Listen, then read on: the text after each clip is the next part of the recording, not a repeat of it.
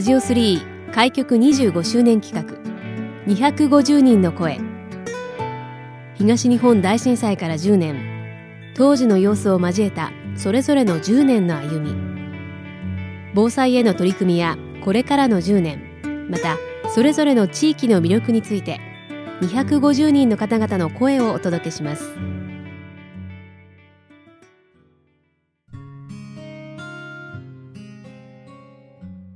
250人の声今日のお客様ご紹介いたします。仙台八木山防災連絡会の谷口和也さんです。よろしくお願いいたします。よろしくお願いいたします。仙台八木山防災連絡会、はい、はい、八木山地域で、えー、防災の活動をされている団体ということでよろしいですか？そうです、えーと、単なる地域団体だけじゃなくて、えー、例えばベニーランドさんであるとか放送局であるとか動物園警察消防まで入ってるなかなか全国でもユニークな団体です。あなるほど町内会単位などではなくそういったそのすべてのまあ施設を含んだあ連絡会ということなんですね。そうです民間の病院まで入って活発にあの活動しています。そうですか。はい。えー、普段はどういったお仕事をされていらっしゃるんですか？普段は大学でですね、はい、あのいわゆる子どもたちの社会参画に関する、えー、研究を行っています。はい。えー、そのお仕事をされながらこの防災に関する活動もされているということですね。はい、そういうことです。はい。えー、震災から今年10年ということになりましたが谷口さんご自身はご出身自体はどどちらなんですか？私はもともと三重県出身でして、まあ、少しまあなまってますけれども東北に来て20年以上になりますあそうですか。ということは震災はこちらでご経験されていらっしゃいますか、はい、あのこちらで経験いたしました。はいその時どのような状況でしたでしょうか？そうですね、えー、当日とか次の日は実は何が起こったか八木山でよく分からなかったわけです。で情報もありませんでしたし、まあ、皆さんはまあ無事でしたので、えー、家が壊れたり塀が倒れたりしていることそれぐらいでどれぐらい大きかったかっていうのが分からなかったっていうのは正直なところです、はい、全貌が分かるまで本当にその規模が大きすぎてどれぐらいのその地域で起こっていたのかっていうのもなかなか把握できなかったですよね。そうですね。むしろあの、えー、実家の方であるとかあと外国の人たちからですね、えー、仙台の近辺が燃えてる写真が出たものですから谷口は死んだのではないかと思われたようです。うんそうですね。お仕事中だったんですか？えその時はたまたまですねあの別の仕事があって家の近く八木山橋よりも太白区寄りにおりましたのであのまあ家族にはすぐ確認はできました。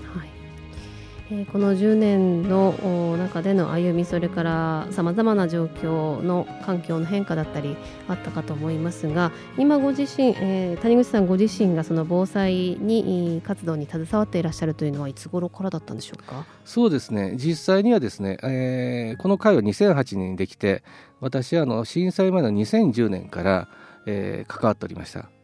そうですか、はい、震災前から。前からなんです、はい、震災前から活動されていたということはもうその備えをされた、まあ後にまあ、震災が起こったということですが何かこう普段の活動を通してその震災にまあ役立ったものとか課題だったりそれぞれあったかと思いますがいかがでしょうか？まずは中学生の活躍がすごかったです。震災前からですね中学生と地域の人たちは一緒にですねあの防災について考えようということを始めておりました。なものですから震災後にですねあの特に子どもたちの間で何かしなければということで、えー、募集をかけたら400人中学校に集まってきたんです。はい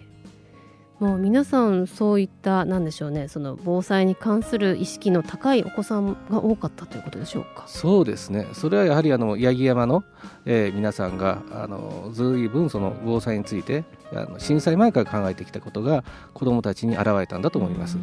実際にじゃあ避難所の運営なんかでもいろいろと手助けしてくださったんでしょうか？特にですねあの社会福祉協議会とか民生委員さんと一緒に、えー、高齢者のお宅を回るときに中学生が水を運んだり物資を運んだりとにかく元気があって力持ちなのですから坂のある八木山のものともせず助けてくださいました。そうですね。地域の特性といえばやはり八木山は坂が多いというところがありますもんね。そうですね、はい。やはり中学生というのは本当にこういろんな意味で頼りになる世代と言っていいんでしょうかね。そうですね。実際震災後って親御さんの世代は、えー、仕事に行ったりまたは家庭を回すために店に並んだりしてたわけですよ。で実際にその働けるあの地域と一緒に活動できるというのは高齢者から飛んで中高生になるわけです。あ働き盛りの世代をこう抜かして、はい、うん中学生、えー、そういった子どもたちの世代も巻き込んでの防災活動に取り組んでいらっしゃるこの八木山地域ということになりますね。えーと、さまざまなイベントですね。防災に関するイベントだったり地域の方を巻き込んでの催しが予定されているようですが例えばどんなものがあるんでしょうか？そうですね。今あのイルミネーションのえプロジェクトの中で防災キャンドルナイトというのをあの計画しております、はい、防災キャンドルナイトどういった内容でしょうか？やる八木山のですねあの草地に、えー、銭湯のイルミネーションともしてそこで音楽を聴くんです、はい、でそれで、えー、防災グッズを持って帰るというだけなんですけれども実はこれに秘密があるんですよ。何でしょう秘密。はい。えーと、先ほど中高生が大活躍だったという話はしましたけれども、はい。逆にですね20代の方というのがあの今までの八木山の防災の盲点だったんです。はい、盲点と言いますと、えー、例えばですね避難所に来られる方っていうのは大体皆さんのイメージですと要援護者そうですね、はい、はい、なんですけれども、えー、先日統計取った時に要援護者ゼロだったんですよ。避難されてこなかったってことですね。というよりも地域の町内会であるとか民生委員の方が素早く回って安否確認を行っていたわけです。ああ、じゃあ避難せずとも済んだというそういうことです。はい。はい、若い世代の皆さんが避難所に来られたというのはどういった理由だったんでしょうか？逆にふ普段から地域とのつながりが薄いですよね。はい、え単にあの、えー、寝るだけの場所でそこから会社に通う、学校に通うと。うんそうするとですねテレビで避難してくださいって言われたら避難所に行くことだという、まあ、あのそういう反射的にそちらに逃げ込まれた方が多かったわけです。なるほどじゃあまあその通りにじゃあちょっと行こうかなっていうことでそうですね、まあ、動かれたということですかね。でこれはまあ我々の避難訓練もまずかったんですけれども避難訓練の時には避難所に集まることそしてそこで非常食を配ることこれを中心に今までやってきたんです。ですから避難所に行くことが避難であり避難所に行けば非常食は自分たちが用意しなくてもあるという、まあ、刷り込みがあったわけですね。はいで実際20代の方が、えー、100名のうち9割ぐらいは20代の方で、それを70代の町内会役員がお世話しているという、まあ、逆転現象。そうですね。なんとなくもう避難所にさえ行けば何でもこうやってもらえるんじゃないかっていうような部分ももしかしてあったんでしょうか、ね、そうなんです。ですから20代の方にどうやって伝えるか、そして一緒に地域の世代間交流ができるかって考えた時のがその防災キャンドルナイトということな。んです。はい、これはさまざまな世代の方をまあ対象に、えー、参加していただきたいイベント、ね、そうですねで特にあの今までとは告知の方を変えたんです。はいえー、例えば、えー、回覧板を回すとかあ例えばホームページにアップするっていうのは、えー、普段から地域のことに関心がないと見ないんですね。うん、そうですねですからこれは、えー、旗を立てることにしたんです。旗通勤路に、えー、旗が立ててあって何かイベントをやるよと。で QR コードを読み込めばこれはあの面白そうな、まあ、あのインスタ映えするような そういったあの、えー、イベントがあると。でそこに駐車場がないものですから歩いて三三五個デートがてら来ていただく、うん、それ自体が夜間の避難や移動の訓練になってるわけです。あ夜やる意味もそこにあるんです、ね、そうなんです、はあ確かに今チラシが手元にありますけれどもインスタ映えしそうなこれ過去のあのイベントの様子でしょうか？そうですね。あのそれは実験で40頭ぐらい立てただけなんですけども、えー、それでも美しいんですが銭湯の明かりが草地いっぱいに広がると、これはちょっと見ものですね。幻想的ですよね、はい、今回初めてなんですよね？はい、えーと、今こと今年度から始めます、はい、はい、どんなあの光がね、はい、草地ですか？置くのがそうです。あの、はい、八木山テラスって名付けてますけれども公園課から委託を受けて地域住民が整備しているあのすり鉢状の草地なんです。すり鉢状ですので真っ暗になるんです。そそこにこうか飾るとですね非常にあの今明るい世の中ですからあの暗い中で幻想的でしかもそのそのその草地まで行くことが夜歩くことがどういうことかっていうのを、まあ、分かっていただけるということなんです。はいそうですね。いろんなこう意味がこもっているこのイベントになります、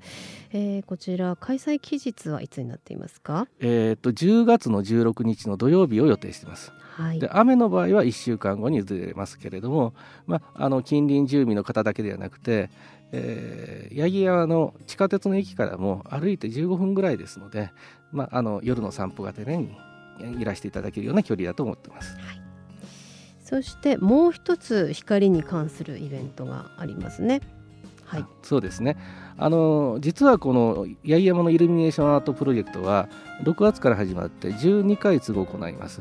で、えー、直近で言いますと例えば動物園のナイトズージアムのライトアップと、はい、それからあの新しくできた商店街であの銭湯の日と同時にあの浴衣の人たちに明かりのいわゆる LED のですねうちわを持っていただいてひらひらっとこう、まあ、歩いていただくとお芋若きも一緒に作ってで一緒に設置して一緒に片付ける。地域参加の一環にもなるんですね。これもなかなか見たことのないこの光のうちわ、はい、これ LED が取り付けられている、うんまあ、うちわということになるんですね。夜中に光る蝶が待ってるような感じになるかなと考えてます。素敵ですねえー、こちらも八木山で行われますがロータリー付近。はい、えっと、八木山のですね、えー、小学校近くというか、八木山の仙台銀行近くの,、まあ、あのロータリーなんですけども、えー、当日行っていただければ、えー、8月21日ですけれども行っていただければあの笹であるとか、えー、ライトであるとかで美しく輝いてますのでぜひともあの通りがかりにお寄りください。はい、浴衣で立ち寄りたい、ね、そうですね。綺麗だと思います。はいえー、谷口さんはもう20年以上八木山にお住まい、ね、ということですけれども、はい、お住まいになっていて感じること魅力だったりとか、えー、地域の皆さんについての印象だったりどんなことを感じていらっしゃいますか？そうですね。あの実は八木山あできて40年から50年の、えー、団地なんですけども、まあ、言ってみれば私は新しい方なわけですよ。ところが私のようなものでもやってみなさいとか、えー、こういった新しいことしたいということだったら、まあ、バックアップしてくださるそういったその新しいことについて、えー、恐れないような高齢者がいる、まあ、地域だっていうのが一つです。でもう一つは高齢化が進んでるんですけれども意外に新しいその、うん、若い、まあ、小学校のその生徒数って、えー、児童数は減ってないわけです、はい、つまり、えー、地下鉄ができたことによってあのそこにまた新しい方もいらっしゃってるというのでちょうど70代8代の第一世代私たちの世代そして新しい世代が、まあ、自由にあの楽しくやれるような街だと思ってます。本当にじゃあ各世代が混在している地域、ね、そうですね。でそれぞれ活発に地域活動してますけどもそれをどうにかつなげたいなっていうのが、まあ、今回の、えー、プロジェクトの考え方なんです。はいまあ、震災から10年の歩みということでさまざまな活動をお聞きしてきましたけれども、はい、まあ、今後の10年に向けてこれからに向けてこんなことに取り組んでいきたいなという思いはどんなものがありますでしょうか？そうですね。10年経ったって皆さんよく言われるんですけれども実はあのまあ悲しいことに宮城県沖は30年から40年に1回大きな地震が来るわけです。ですから10年経ったのではなくて次の10年まであ次の震災まで10年近づいたということなんですね。そうすると今先ほど何も分からずに避難所に逃げてこられた20代の方30代の若いファミリーが今度の震災の時はその地域の中心になられるんですね。はい、ですから私たちは10年経ったっていうのも大事ですけども10年近づいたと考えてそして若い世代と手を取って新しい地域を作んなきゃいけないかなっていうのが、まあえー、八木山でよく言われていることなんです。10年近づいたと言われるとちょっとドキッとしますね。確かにね、はい、はい、だからもう大きいのが来たからもう来ないだろうってわけじゃないわけですからね。そうですね。それをまあ悲しいことであるんですけども私たちはその残りの39年分で地域新しい地域を作っていきたい。でそのために地作られた地域が震災の時に力を発揮する、まあ、そう考えてます。えー、この時間は仙台八木山防災連絡会の谷口和也さんをお迎えいたしました。ありがとうございました。ありがとうございました。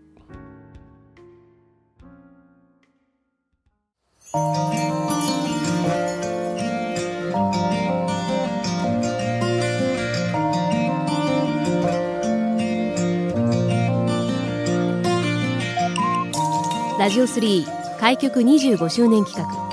250人の声ラジオ3のホームページからもアーカイブでお楽しみいただけます。どうぞご覧ください。次回の放送もお楽しみに。